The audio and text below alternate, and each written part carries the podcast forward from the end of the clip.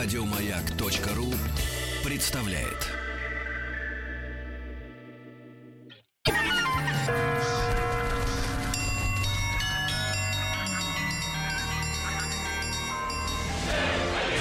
Русский мир. Истоки. Друзья мои, сегодня а, в рубрике «Русский мир. Истоки» вновь в нашей студии Галина Владимировна Аксенова. Галина Владимировна, доброе утро. Доброе утро. Доктор исторических наук, профессор кафедры истории России Московского педагогического государственного университета. Зная, что придет Галина Владимировна, и Рустам Вахидов приехал в студию. Мгм. Сварил Хорошо, кашу. что опоздал. Доброе утро, Сергей, Может, Влад, Тим. Напротив, Ну, как- плохо, что опоздали. Ну, как опоздать. Сейчас все. Задержались? Да.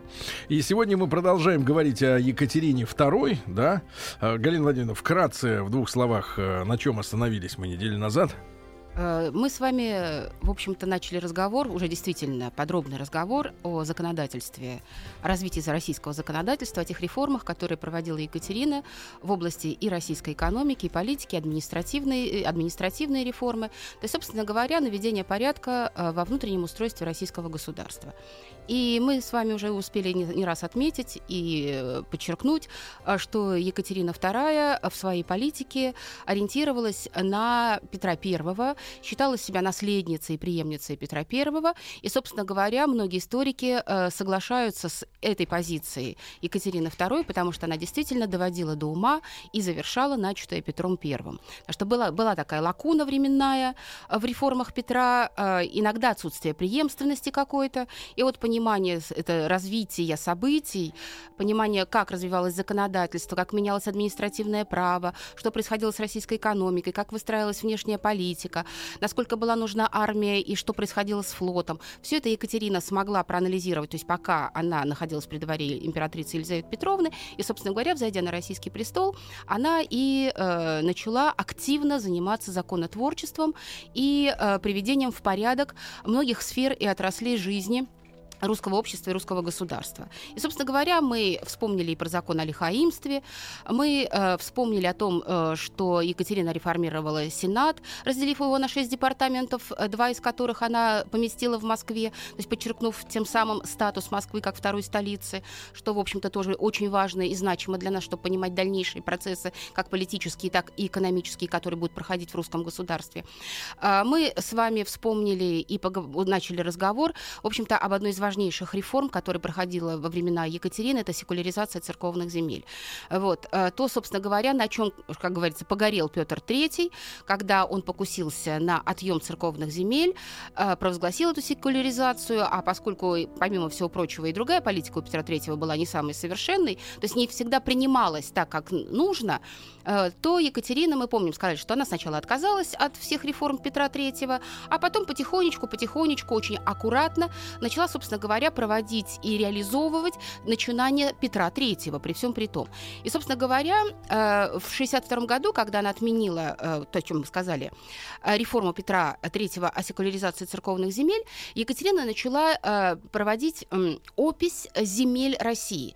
То есть составить, составлялся реестр церковных владений, но э, заниматься только реестром церковных владений, ну, наверное, было бы, ну, не совсем, ну, удобно, неудобно, и, ну, не совсем значимо, мы бы, ну, не поняли бы этого. Екатерина мыслила гораздо шире. Она начала опись всех земель, которые были в Кадастр. России. Не- даже не кадастр, потому что кадастр это все-таки уже то, что во владениях находится, а описание всех земель, которые есть в, российском, в Российской империи. Пустоши, сельскохозяйственные угодья, целина, которые существуют, обрабатываемые земли, необрабатываемые земли, земли там э, глиноземы или черноземы, насколько они заселены, на- сколько пользы они приносят государству, что можно получить. И вот это описание земель, которое началось сразу по вхождению э, Екатерины на российский престол, то есть уж в 62 году, привело к тому, что Екатерина понимает, что есть густонаселенные районы, когда центральная Россия, и есть малозаселенные России, но которые обладают совершенно удивительными угодьями земельными или удивительными э, недрами, ресурсами хорошими, земельными ресурсами. И она принимает решение, указ о приглашении иностранцев для поселения, для работы в России. То есть Екатерина у нас с вами становится первой государыней, которая приглашает Варягов. вот так вот, э, не столько варягов, сколько гражданское да, население осваивать российские территории. Понятно, что это не просто так приходите, селитесь где хотите. Э, специально выделялись территории, регионы, на которых могли селиться приезжающие. Вот, ну, мы знаем очень хорошо с вами о греках, которые приехали, огромная э, греческая диаспора, которая, собственно говоря, будет расселяться в осваиваемых э, черноземных землях. То есть те земли, которые вот только входят в состав России, осваиваются, то есть селятся на окраинах, не в центральной России. Но они а бежали от османцев, да, получается? Вот, конечно, православные, э, пожалуйста, открываются, да, двери. Ну, в первую очередь, конечно же, греки приезжают, и мы с вами помним, что вот в Причерноморье, это территория Северного Кавказа, это Придонье, это огромные греческие колонии, греческие поселенцы.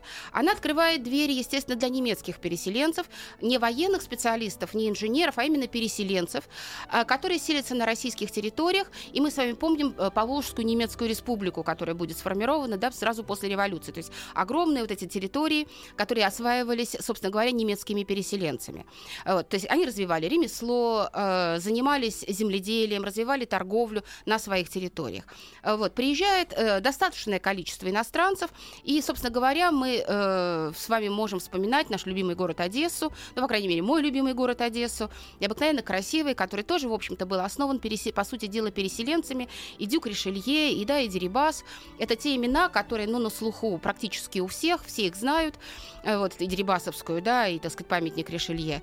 А, поэтому, естественно, у нас с вами понятие сразу, э, то есть мы понимаем, что, собственно говоря, Екатерина э, приглашает приглашает э, и оформляет определенные правила переселения, указ о правилах переселения иностранцев, то есть чтобы они не переходили, так сказать, не притесняли, не были сами притесняемы, не притесняли никого. У нас даже Новосербия была, сербский, то есть выходцев с Балкан было более чем достаточно, но выходцев с Балкан было всегда очень много в России, когда э, турки, османы наступали на Византийскую империю, да, так ведь это мы с вами помним, когда завоевывались Балканы, потоки переселенцев с Балкан э, на Русь и в Россию были достаточно достаточно мощными и сильными. И вот одна из последних волн, крупных волн переселенцев, она, это уже реальные, как, приглашенные Екатериной. И вот эта Новосербия, которая у нас э, формируется как территория между Доном и Днепром, в, вот в этом пространстве, туда ближе к низовьям Днепра и ближе к низовьям Домна. То есть, если нашим слушателям хочется это представить себе, где это находится. Какие географические, пункты? ну, это сейчас Украина, к сожалению, или к счастью, не знаю.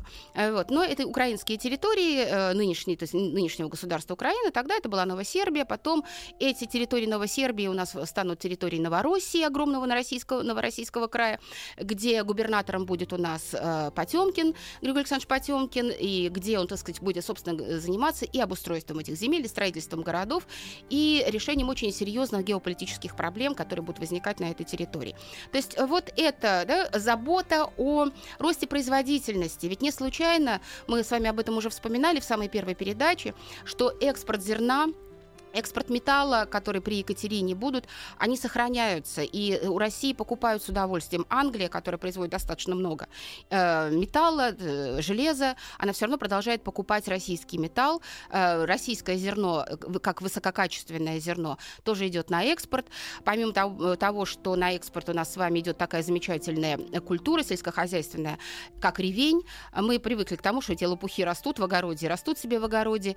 А это, Кислячка. А, вот, а это была очень серьезная статья э, экспортного дохода. Ревень? да, ревень шел на экспорт, его закупали э, в огромных объемах, э, при том, что это действительно мы, ну, для нас не очень традиционно пироги с ревенем, да, или варенье из ревеня, а для англичан, например, это одна из неотъемлемых культур чаепития, да, варенье из ревеня или пирог, пирог э, с ревенем. И мы то, пробовали что... с вами в Нет, степи я, так сказать, в детстве всегда с удовольствием пила да. кисель из ревеня, и это удивительно, или компотик, и ревень это очень и очень, так сказать, полезное растение. То есть вот они статьи э, экспорта, хотя, в общем-то, экспорт был достаточно большой, и один из первых указов... А сейчас-то как они без нашего ревеня? Ну, со своим как-то разбираются, наверное, ревенем, но при всем при том эм, сразу же вместе с указами о приглашении иностранцев для поселения и работы в России э, Екатерина издает указ о торговле и меняет структуру торговли, потому что э, до екатерининских времен, в елизаветинские времена и в петровские у нас существует монополия торговли. И вы прекрасно понимаете, что, с одной стороны, если у нас существует государственная монополия или частная монополия на торговлю, то это не всегда соблюдение хорошего баланса, торгового баланса, и, баланса и денежного баланса. Вот. И э, что, э, в общем-то, делает Екатерина? Она ликвидирует монополию торговли. Не во всех сферах, не во всех областях, но монополия торговли ликвидируется. Потому что монополия это как? Покуп... Э, э, еще образовывалась откупа.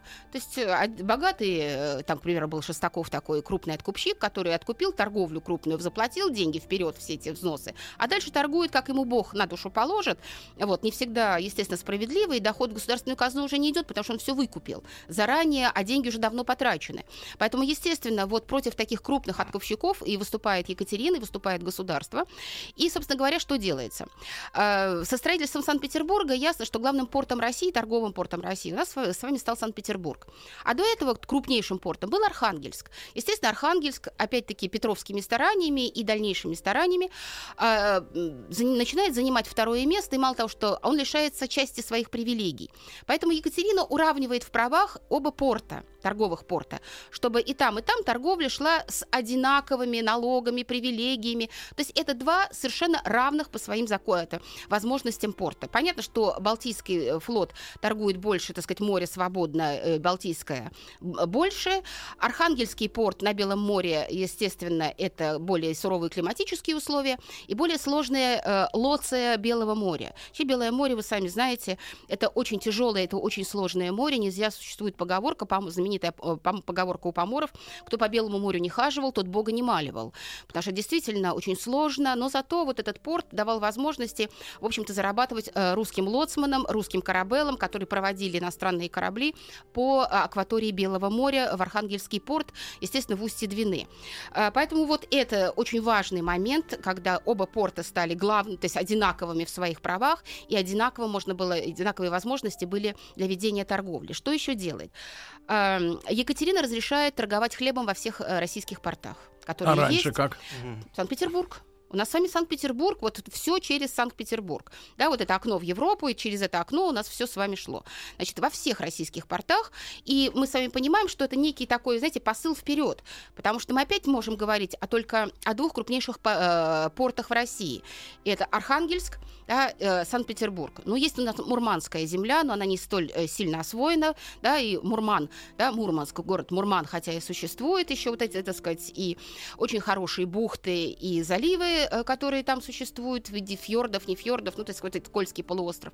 Но при всем при том, да, у нас два порта, но мы сколько э, с вами портов приобретем, и сколько их будет э, у нас впереди, и вот это вот понимание того, что два города, портовых города, это не все, а впереди огромная задача перед Екатериной – развитие торговли, развитие российского флота. А за счет торговли, естественно, обогащение государственного дохода, потому что долг, внутренний долг э, достаточно сильный. А, к концу екатерининских времен он достигнет 200 миллионов да, 200 миллионов рублей. Поэтому, естественно, вот это внутренние долги – это одна из проблем, которую надо решать, а за счет чего? Понятно, что вот за счет развития торговли и ликвидации монополий на торговлю, ликвидации откупов. Хотя мы с вами знаем еще, что откуп, винный откуп – монополия на винное производство, она сохранится. Но она сохранится не за одним человеком, а сохранится за целым сословием, за дворянством. Вот дворянство все да, э, будет обладать монополией на винное производство. Вот это, да, вот эта а монополия сохранится. Народ? Ну, все остальные. Пьют э, все, кто хочет пить. Э, вот, поэтому э, у нас с вами дальше. У нас, естественно, во всех портах разрешили торговать солониной и скотом. Да, у нас солонина всегда идет на Это экспорт. что такое? Солонина, ну, сало, сало так сказать. Это сало? Сало и продукты. Ну, я э, думал, что мясо подслона. Конечно, конечно, вяленое мясо, то есть все здесь. Сало это вот было, мы так и сказали бы сало, да? А это солонина, вся солонина. То есть мы прекрасно понимаем, что Россия, поскольку имеет разные климатические условия и надо зимой всегда заготавливать продукты на лето, и летом у нас нет холодильников, но есть ледники, в конце концов, ледник – это изумительное изобретение и создание, которое помогало летом хранить, сохранять продукцию свежего качества. Но если эта продукция идет на экспорт, то понятно, что что солонин, ну, практически хамон, да? э, в нынешнем варианте, в нынешней интерпретации. Солониной торгуют во всех портах, потому что она спрашиваема. Э, скот, э, да, естественно, во всех, опять-таки, портах можно торговать э, дальше. Значит, в вольной торговле у нас с вами смола, ревень, тот самый, э, от которого мы сказали, а, Галина русский холст и так далее. достояние. Да, да, вот э, мы как бы... Галина да. а настораживает, вот вы все время порт, порт, а что ж, сухопутных э, таможенных э, переходов у нас не было? Нет, у нас были, но дело-то в том, что сухопутная торговля у нас все-таки, слава богу, а, была э, нормативно прописана. И сухопутная торговля, потому что Елизавета Петровна у нас ликвидировала внутренние таможни, у нас внутреннего уже таможенного сбора не было, и таможенная торговля, внутренняя торговля, она развивалась очень хорошо. Все, таможен нет. Налогов дополнительных, э, у нас налоги отсутствуют дополнительные, когда торгует русское купечество. А там на пограничье та же китайская торговля. Понятно, что э, были ограничения определенные. И Екатерина что делает? Вольная торговля с Китаем. Пожалуйста. Это как? Вольная торговля. Абсолютно. Нет, свободная. Понятно, что налоги мы с вами с оборота платим, за товары мы платим. Но мы не ограничиваем уже количество товара и ассортимент товара, который идет на продажу с Китаем и который поступает Почему из именно Китая. Китай? Ну, э, Китай, вы прекрасно понимаете, что Россия уже при Алексее Михайловиче достигла э, пролива между э, Азией, да, Евразией и Америкой. То есть э, территории российские у нас с вами расширились вплоть до Сахалина и Курил, а при Екатерине у нас и Курил, и Сахалин фактически входят в состав российского государства, а дальше и Аляска. О чем, я думаю, мы еще с вами поговорим, потому что это очень интересный процесс создания русско-американской торговой компании. То есть у нас самая большая граница с Китаем. У нас огромный доход продолжает приносить знаменитый шелковый путь, который по сию пору да, проходит из Китая через российские территории. Шелковый путь. Поэтому, естественно, Китай, с которым у нас огромная граница, с которым мы э, заключили еще во времена Софьи Алексеевны знаменитый Нерчинский договор, с которым мы проводим разграничения. То есть Китай, понятно, что еще не та держава, какой мы представляем себе Китай сейчас, но Китай у нас главный экспортер, импортер для нас, да, он экспортирует шелк, который абсолютно востребован во всех государствах и странах мира. Это культура китайская, и никуда мы от этого не денемся. И пока только Китай это производит. У нас и фарфор пока только из Китая идет. Угу. У нас при Фридрихе Великом, да, в Саксонии, угу. только будет открыта тайна китайского фарфора. А потом Виноградов, знаменитый сокурсник Ломоносова, который будет получать образование также в Германии, создаст русский фарфор, потому что главное же это состав в фарфоре, это состав глины, эти белые глины. Он э, поймет состав фарфора, он поймет, как его надо производить, и когда Виноградов вернется в Россию, у нас будет создан императорский фарфоровый завод, который существует по сию пору. То есть, но главный поставщик фарфора, пусть это эстетство, пусть это не предмет первой необходимости, но опять-таки это то, что приносит колоссальный доход. Угу. Галина Владимировна, вот на этой неделе вышло, э, вышел интересный подсчет, по-моему, счетная палата это сделала. Э, вы, выложили они в интернет выкладки о соотношении дореволюционного рубля 2013 года угу. и сегодняшней валюты. Заработная плата. Ну, где-то полторы тысячи к одному примерно они посчитали курс, курс 2013 года рубля к нынешнему. Да я думаю, даже побольше больше. Ну, вот они так посчитали, там 15, тысяч, 1500 с чем-то немножко рублей. Вот, ну и там, понятно, пересчитали цены э, и зарплаты, и цены кое-какие.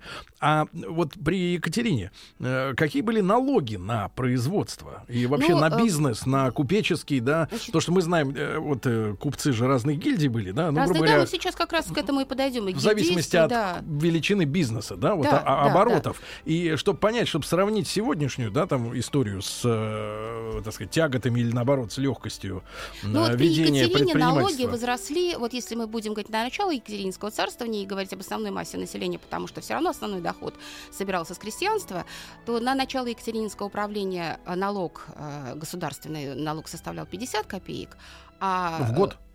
Да, конечно, 50 в копеек в год. Вы, вы можете понимать. Это вне это. зависимости от успехов и неуспехов да, каких-то, да? крестьянин должен был заплатить налог 50 копеек. Э, то к концу Екатерининского царства не рубль 50.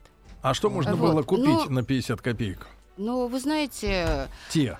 Э, если на середину 19 века зарплата в 120 рублей 120 рублей в месяц угу. позволяла снимать квартиру ежедневно достаточно нормально питаться, одеваться, то вы прекрасно можете понять, что же, собственно говоря, было во времена Екатерины. Я всегда вот люблю вспоминать знаменитую уже историю про, ну, то есть на 90-е годы 19 века, угу. когда на грош, то есть на пол копейки можно было пообедать. На грош. А если у вас был алтын, то есть трехкопеечная монета, то вы могли в течение э, недели э, питаться. В течение недели питаться, да. Э, Галина Владимировна Аксенова, доктор исторических наук, сегодня в нашей студии. Мы говорим о времени правления Екатерины II и после новостей, новостей спорта продолжим.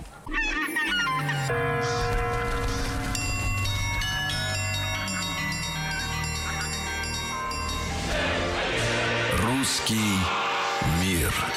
Истоки.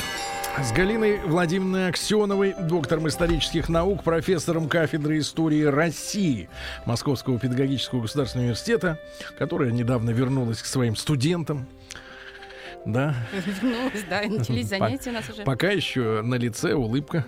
Да, я надеюсь, что она сохранится да. до конца учебного года. Сегодня мы говорим о правлении Екатерины II. Э, Галина Владимировна, так вот вы притчу э, начали рассказывать, да, относительно налогообложения. Нет, я просто сказала о том, что, в общем-то, ну, то есть налогообложение, может быть, наверное, было не всегда разумным или разумным. В конце концов, есть, э, ну, правитель, не правитель, есть правительство, которое, наверное, с высоты, естественно, поставленных перед ними задач, э, действует и принимает определенные законы. И ясно, что мы, обыватели, да, на уровне, так сказать, солдата, думать э, и вести, например, войну на уровне да, мышления солдата или от генерала или того же маршала или генерального штаба, это разные вещи, потому что понимание задач, общих задач и частных задач, оно не всегда совпадает, частные и общие э, задачи, общие интересы. Поэтому здесь, когда мы говорим о системе налогообложения, то есть если можно было по полтора рубля в конце царства Екатерины собирать, ну, значит, действительно, в, в принципе, да, в принципе. А, не таким уж бедным было э, население, земледельческое население России, и действительно оно было не таким уж бедным, и при всем при том, что у нас сохранялось крепостное право, крепостничество, но мы знаем, э, что очень многие крестьяне, особенно северных губерний, уходили э, в города, Э, платя барину, так сказать, определенную сумму денег и занимались организацией собственного ремесла, собственного производства. И мы знаем огромное количество примеров русских крестьян, э, которые были крепостными, но при всем при том в городах имели очень хорошие э, производства, промышленные производства. Ну, по тем временам это, конечно же, ткацкие фабрики, это мануфактуры.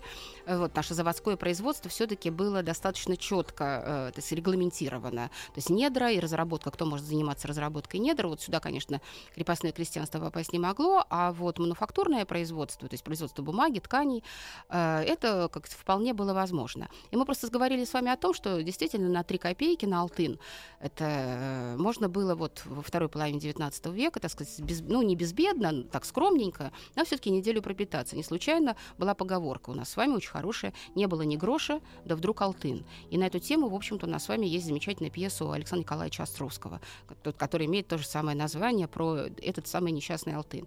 А в принципе на зарплату преподавателя э, в конце 19 века зарплата преподавателя, э, там где-то была, она составляла учительская 495 рублей в год. В год. В год. Uh-huh. Вот, uh-huh. я не ошибаюсь. Можно было нанять квартиру, э, держать кухарку, вот, няню, если учитель работал, так сказать, целыми днями был занят, и, в общем-то, еще так денежка оставалась. Э, то есть это очень хорошие деньги, очень крупные. То есть мы вот вспоминая, что такое деньги. Но мы, в общем-то, в связи с нашими э, торговыми реформами, да, торговый устав был принят, мы как логично переходим, собственно говоря, к финансовой реформе. Потому что, опять-таки, я говорила, что эм, Екатерина столкнулась действительно э, с очень серьезными проблемами, финансовыми проблемами. И я в прошлый раз еще упоминала, что в письме Никите Ивановичу Панину, написанном в самом начале царствования, Екатерина отметила, что армия, две трети армии э, по полгода не получала жалования, то есть uh-huh. просто не было денег в казне. Потом вы сами прекрасно понимаете, что такое металлические деньги, какие объемы они занимают и сколько они весят. И в конце концов Екатерина приходит к выводу, ясно, что ее советники, у нее хорошие советники, мудрые советники, те же, тот же самый Вяземский, тот же самый Волконский, а тот, те же самые братья Панины, которые, в общем-то, разбираются во многих и многих вопросах.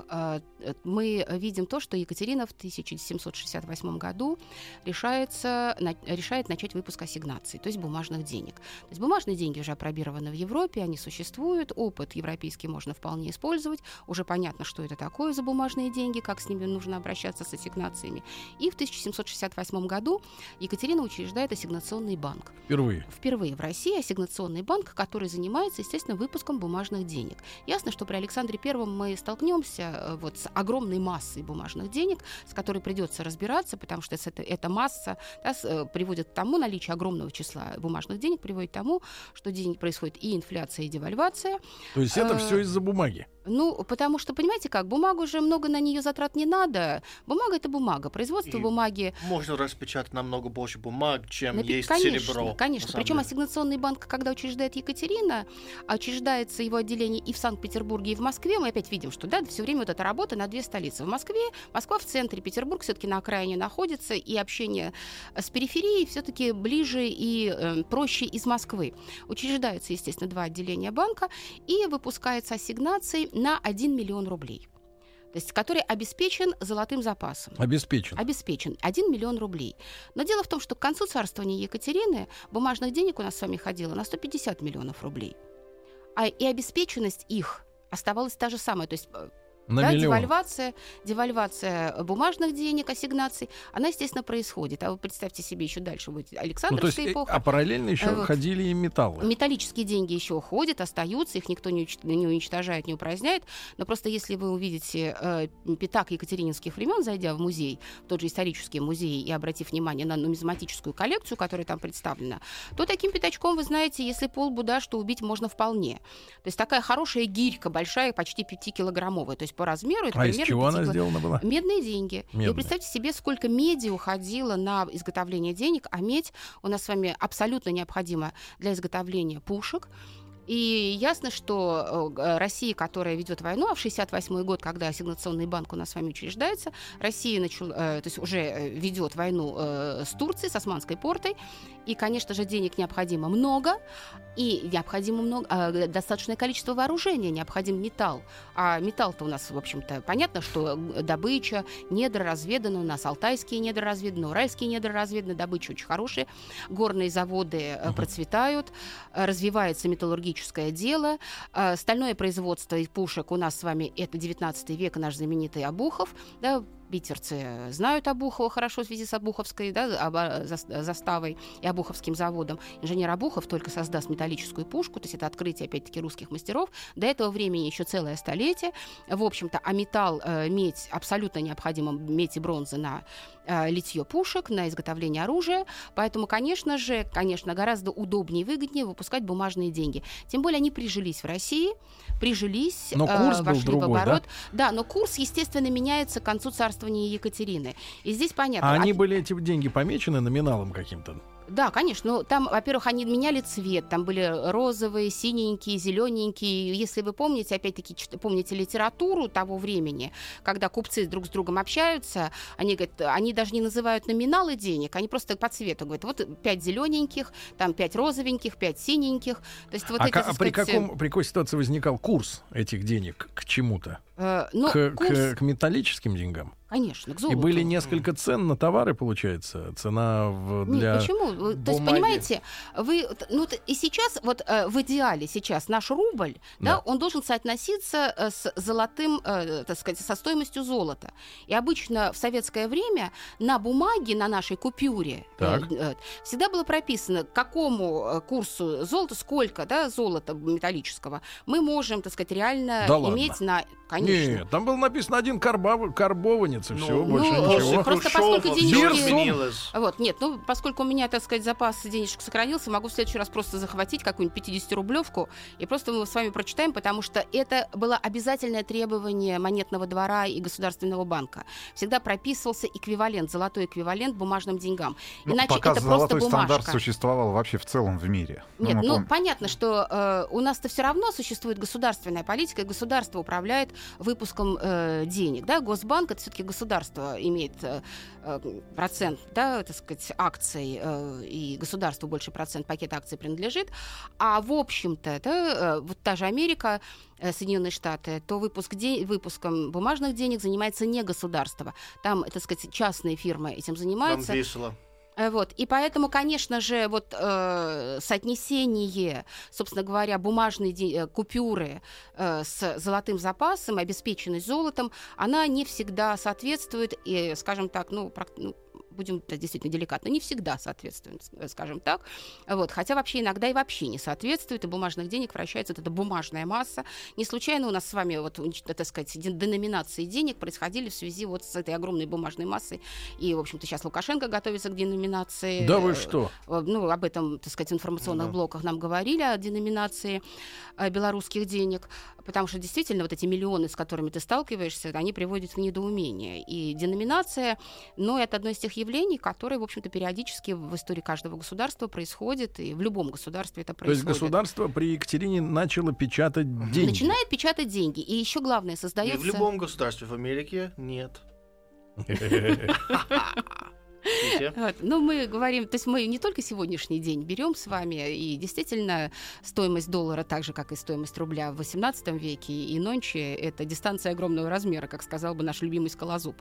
Вот. А при Екатерине создаются новые банки, что еще принципиально важно, потому что Екатерина, лишая, м, моноп- то есть уничтожая монополии, но при этом сохраняя монополию у дворянства, то есть только дворянство имеет право владения землей, то есть монополия на владение землей сохраняется за, за дворянством, естественно, винная монополия сохраняется за дворянством, А, часть привилегий сохраняется потихонечку, потому что это будет сформулирована идея только к 1785 году окончательно. То есть мы с вами говорим, почему нужно принимать законы. Вот сколько изменений, да, потихоньку происходит, а потом законодательно это все оформляется, потому что выстраивается, ну, не парадигма, в конце концов, а выстраивается линия, направленность, вектор, да, политический вектор понимания развития государства, и закон уже закрепляет вот этот вот вектор развития государства, направление развития и ориентирует, так сказать, на дальнейшую перспективу.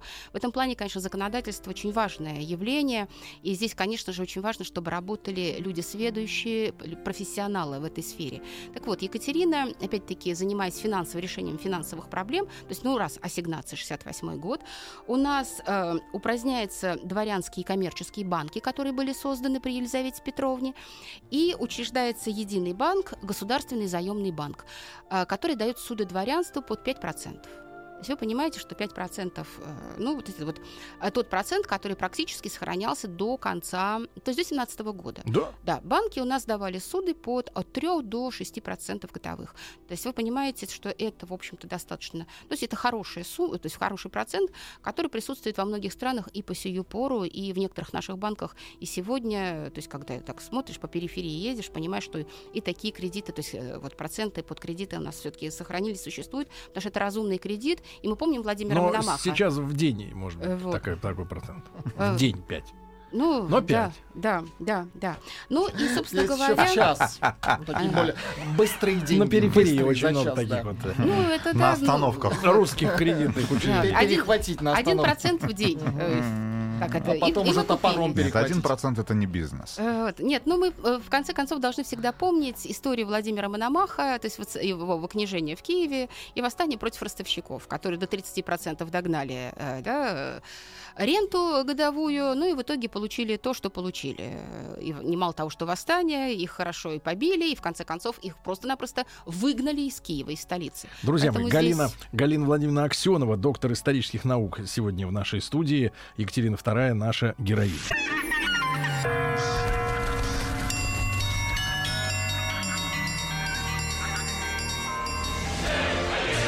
Русский мир.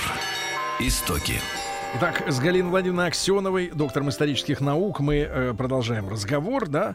Э, Галина Владимировна, а м, какие тогда вопросы э, решали бумажные деньги, э, если они обесценивались? Нет, ну, То есть они обесценивались- медленнее, чем печатались? Нет, вот смотрите, э, вот если учесть, что в течение царствования Екатерины, то есть 30 да, с небольшим лет, время правления Екатерины, э, то есть это последняя треть э, дев- 18 столетия, значит, сбор налогов у нас с вами вырастает в 4 раза, а государственные расходы вырастают в пять раз. Ага. Вы прекрасно понимаете, что Дефицит. те, да, дефицит бюджета и, собственно говоря, бумажные деньги, выпуск бумажных денег, он в какой-то степени э, с выпуском пытались покрыть дефицит бюджета. Тем более, действительно, на, на момент воцарения Екатерины, а 69 год это еще только первое десятилетие царствования Екатерины, решение первых проблем, которые возникают, но это уже и русско-турецкая война, это проблемы, связанные с Речью Посполитой, потому что там действительно э, э, с, э, когда стал королем Станислав Понятовский, Россия возлагала на него большие надежды в решении вопросов, э, связанных с православным населением. Потому что православное население в Польше претерпевало, естественно, гонения, было абсолютно бесправным. И одним из условий, э, так сказать, становления Станислава Понятовского на королевский престол было что уравнение в правах, собственно, православных и католиков, что Станислав Понятовский абсолютно не сделал. И история диссидентства, то есть диссиденты — это бесправное православное население Польши, откуда, собственно говоря, термин диссиденты появляется.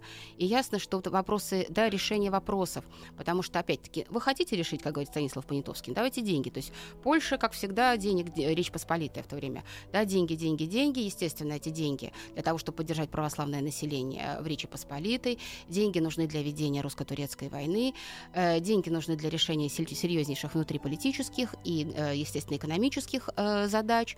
Поэтому, конечно же, вот э, эта проблема существует. И главное, что Екатерина, ну, посмотрите, помните, мы в прошлый раз сказали, что Елизавете Петровне никто э, займ, э, иностранцы никто займ не дал. А вот Екатерине в 69 году Голландия дает первый займ, и первый вот иностранный займ у нас с вами э, происходит именно во времена Екатерины. До этого, так сказать, Россия э, взайм, э, взаймы денег от иностранных государств не получала, от иностранных банков. Значит, первый займ у нас э, с вами составил 7,5 тысяч гульденов, которые выдала Голландия. Естественно, и именно голландские займы, а, э, голландские ростовщики, да, голландские банкиры, собственно говоря, и давали деньги взаймы э, Екатерине. Так вот, к концу царствования Екатерины у нас эм, внешний долг составил 76 миллионов гульденов.